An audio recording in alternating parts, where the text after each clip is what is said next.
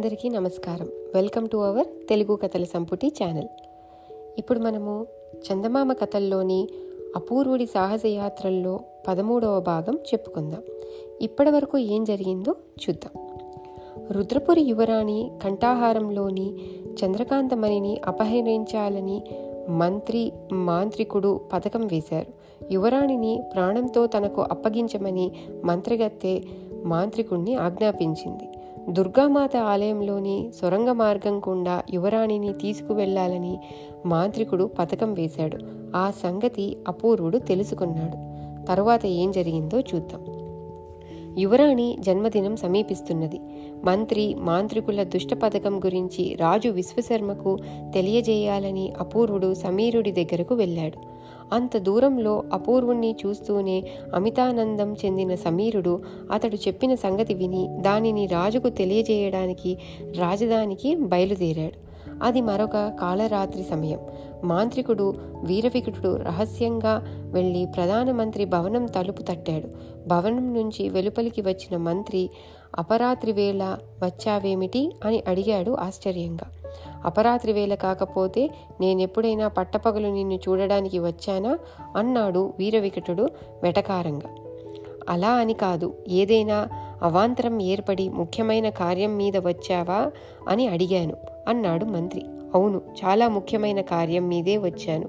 మన పథకం ఎలాగో మూడో వ్యక్తికి తెలిసిపోయిందని మంత్రగత్తె భావిస్తున్నది. మన మీద ఎవరో నిఘా వేసి ఉన్నారు అన్నాడు వీరవికుటుడు కనుబొమ్మలు ఎగురువేస్తూ. అది అసంభవం అన్నాడు ప్రధానమంత్రి.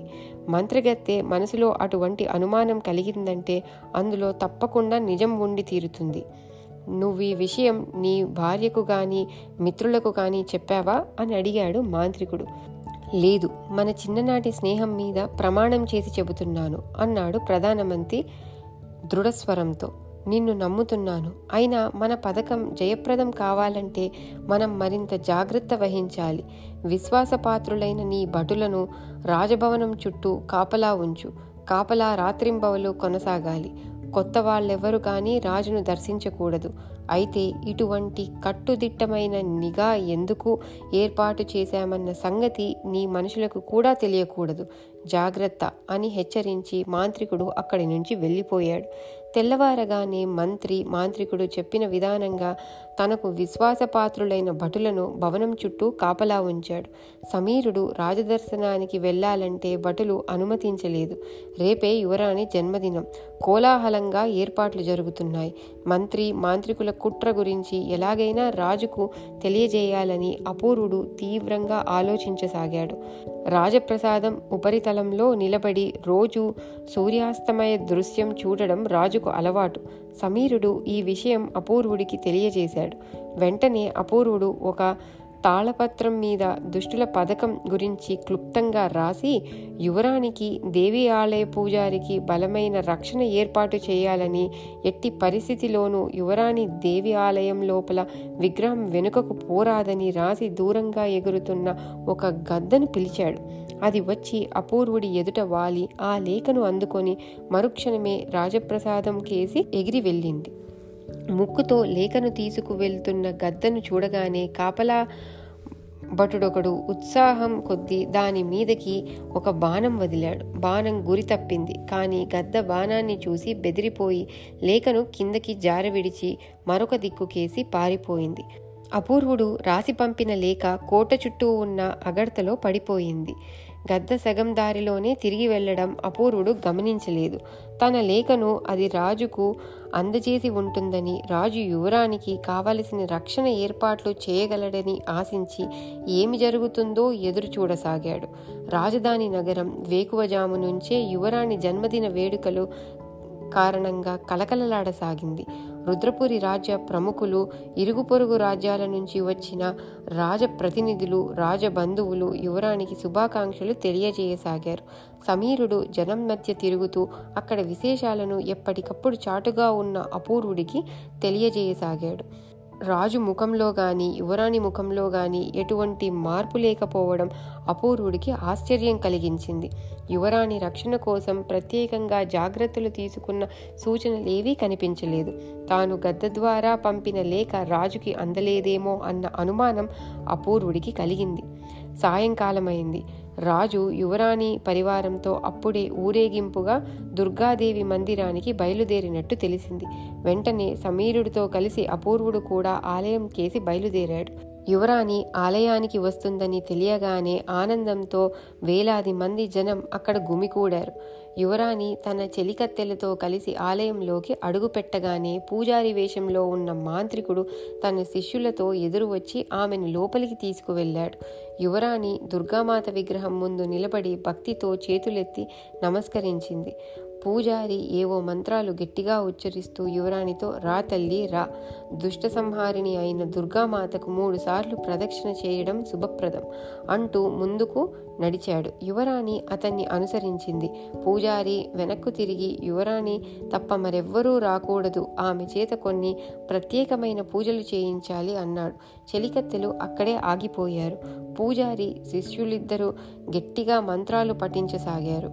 భజంత్రీలతో ఘంటానాదాలతో ఆలయం మారుమ్రోగుతున్నది.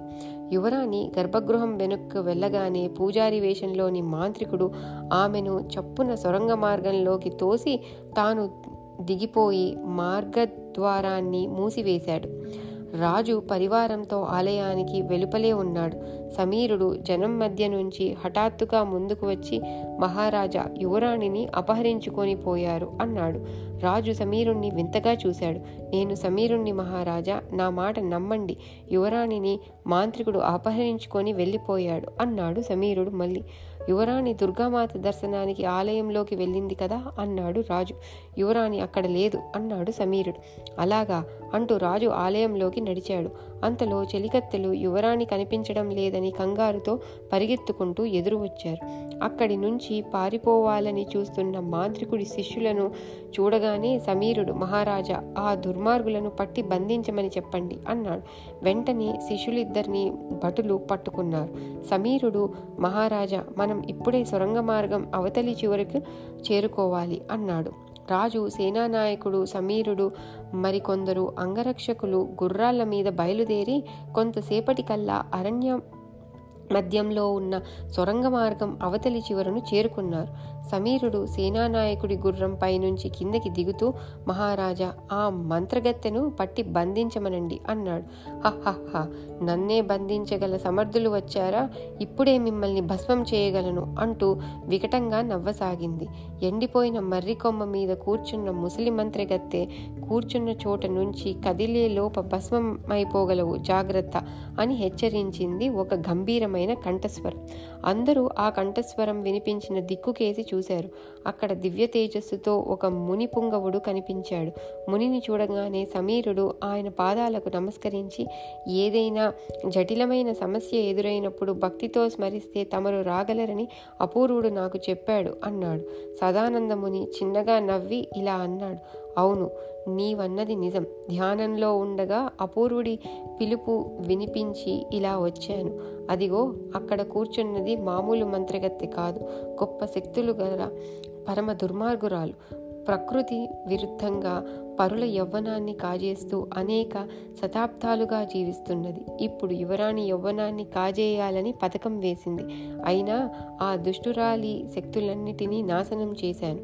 మంత్రగత్తె కీచుమని అరిచి "నువ్వు నా శక్తులన్నిటినీ నాశనం చేయలేవు, నా వద్ద ఇంకా ఒక శక్తి మిగిలి ఉన్నది" అని అడవి దద్దరిల్లే విధంగా బాధతో నవ్వుతూ క్షణంలో భగ్గున మండి బూడిదైపోయింది. ఆ దృశ్యాన్ని చూసి ఒక్క క్షణం నివ్వెరపోయిన రాజు సదానందమునికి నమస్కరిస్తూ "మహాత్మా, నా బిడ్డ క్షేమంగా ఉన్నది కదా" అని అడిగాడు. "అపూర్వుడు కనిపించడం లేదే" అన్నాడు సమీరుడు. తన పథకం ఎదురు దెబ్బ తిన్నదని తెలియగానే మంత్రగత్తె ఆ విషయాన్ని సొరంగంలో వస్తున్న మాంత్రికుడికి తెలియజేసింది. మాంత్రికుడు తన ప్రాణాలు కాపాడుకోవడానికి యువరాణిని అడ్డుగా ఉపయోగించుకొని ఎలాగైనా చంద్రకాంతమణితో పారిపోవాలని చూశాడు. అందుకే అపూర్వుడు ఒక కన్నం ద్వారా సొరంగ మార్గంలోకి ప్రవేశించి మాంత్రికుడి పోరాడి బంధించాడు. అతడు యువరాణిని క్షేమంగా తీసుకురాగలడు అన్నాడు ముని. అంతలోనే మర్రి వృక్షం సమీపంలో భూమి అడుగు నుంచి శబ్దం వినిపించింది. కొంతసేపటికి సొరంగ మార్గద్వారం తెరుచుకొని దివ్య పురుషుడిలాగా కనిపించే ఒక యువకుడు పెడరెక్కలు విరిచి కట్టిన మాంత్రికుణ్ణి లాక్కొని పైకి వచ్చాడు. మాంత్రికుడు వెలవెలబోతూ నేలచూపులు చూడసాగాడు. వాళ్ల వెనుకగా వచ్చిన యువరాణి తండ్రిని చూడగానే పరుగున పోయి ఆయన పక్కన నిలబడింది. యువకుడు మునిపాదాలకు నమస్కరించబోయాడు. ముని ఆప్యాయంగా వారించి, నాయన అపూర్వ, నువ్వు మామూలు మానవాకారం పొందడానికి తగిన తరుణం ఆసన్నమైంది. ఇకపై ఇలాగే కొనసాగగలవు అన్నాడు. నాన్న, నన్ను ఆ దుర్మార్గుడి బారి నుంచి ఈ యువకుడే రక్షించాడు అన్నది యువరాణి అపూర్వుణ్ణి చూపుతూ. అతడు చేసిన ఉపకారం ఈ జన్మలో మరువరానిది అంటూ రాజు అపూర్వుడు కేసి చూశాడు. నేను వచ్చిన పని పూర్తయింది, ఇక వెళ్ళి వస్తాను అన్నాడు ముని. నేను మీతో వస్తాను అన్నాడు అపూర్వుడు. నిన్ను నా వెంట తీసుకువెళ్ళడానికా నీకు మామూలు మానవ రూపం ఇచ్చాను? ఇంతవరకు నువ్వు ఎవరికీ కనిపించకుండా మంచివారికి మేలు చేస్తూ వచ్చావు. ఈ క్షణం నుంచి సాధారణ మానవ రూపంలో అందరికీ కనిపిస్తూ ప్రజానాయకుడిగా అచంచలమైన ధైర్య సాహసాలతో ధర్మదీక్షతో నీ కర్తవ్యాన్ని నిర్వహించాలి అన్నాడు ముని. అదెలా సాధ్యం అని అడిగాడు అపూర్వుడు అనుమానంగా. ముని ఏదో అనబోయేంతలో రాజు, ఈనాటి నుంచి నా రాజ్యం నీ అధీనంలో ఉంటుంది. ముని అంగీకరించినట్టయితే నువ్వే నా రాజ్యానికి వారసుడివి కాగలవు. నీకు నా కుమార్తెకు ఇష్టమైతే యువరాణి మేనమామ రాజ్యం లావణ్యపురికి కూడా నువ్వే అధిపతివి కాగలవు అన్నాడు. అపూర్వుడు యువరాణి కేసి చూశాడు. యువరాణి సిగ్గుతో తల వంచుకున్నది. సదానందముని వాళ్ళిద్దరినీ దగ్గరికి పిలిచి, మీరు మునుముందు మానవజాతికి మేలు కలిగించే ఘనకార్యాలెన్నో సాధించి భావితరాలకు ఆదర్శ దంపతులు కాగలరు అని ఆశీర్వదించి అదృశ్యమైపోయాడు. రాజుతో సహా అక్కడి వారందరూ ఒక్క క్షణం ఆశ్చర్యపోయి ఆ తరువాత అమితానందం చెందారు. రాజు మాంత్రికుణ్ణి మంత్రిని చెరసాలలో బంధించమని ఆజ్ఞాపించాడు. యువరానికి అపూర్వుడికి వైభవంగా వివాహం జరిగింది. రాజు అపూర్వుడికి రుద్రపురి రాజ్య పట్టాభిషేకం చేశాడు.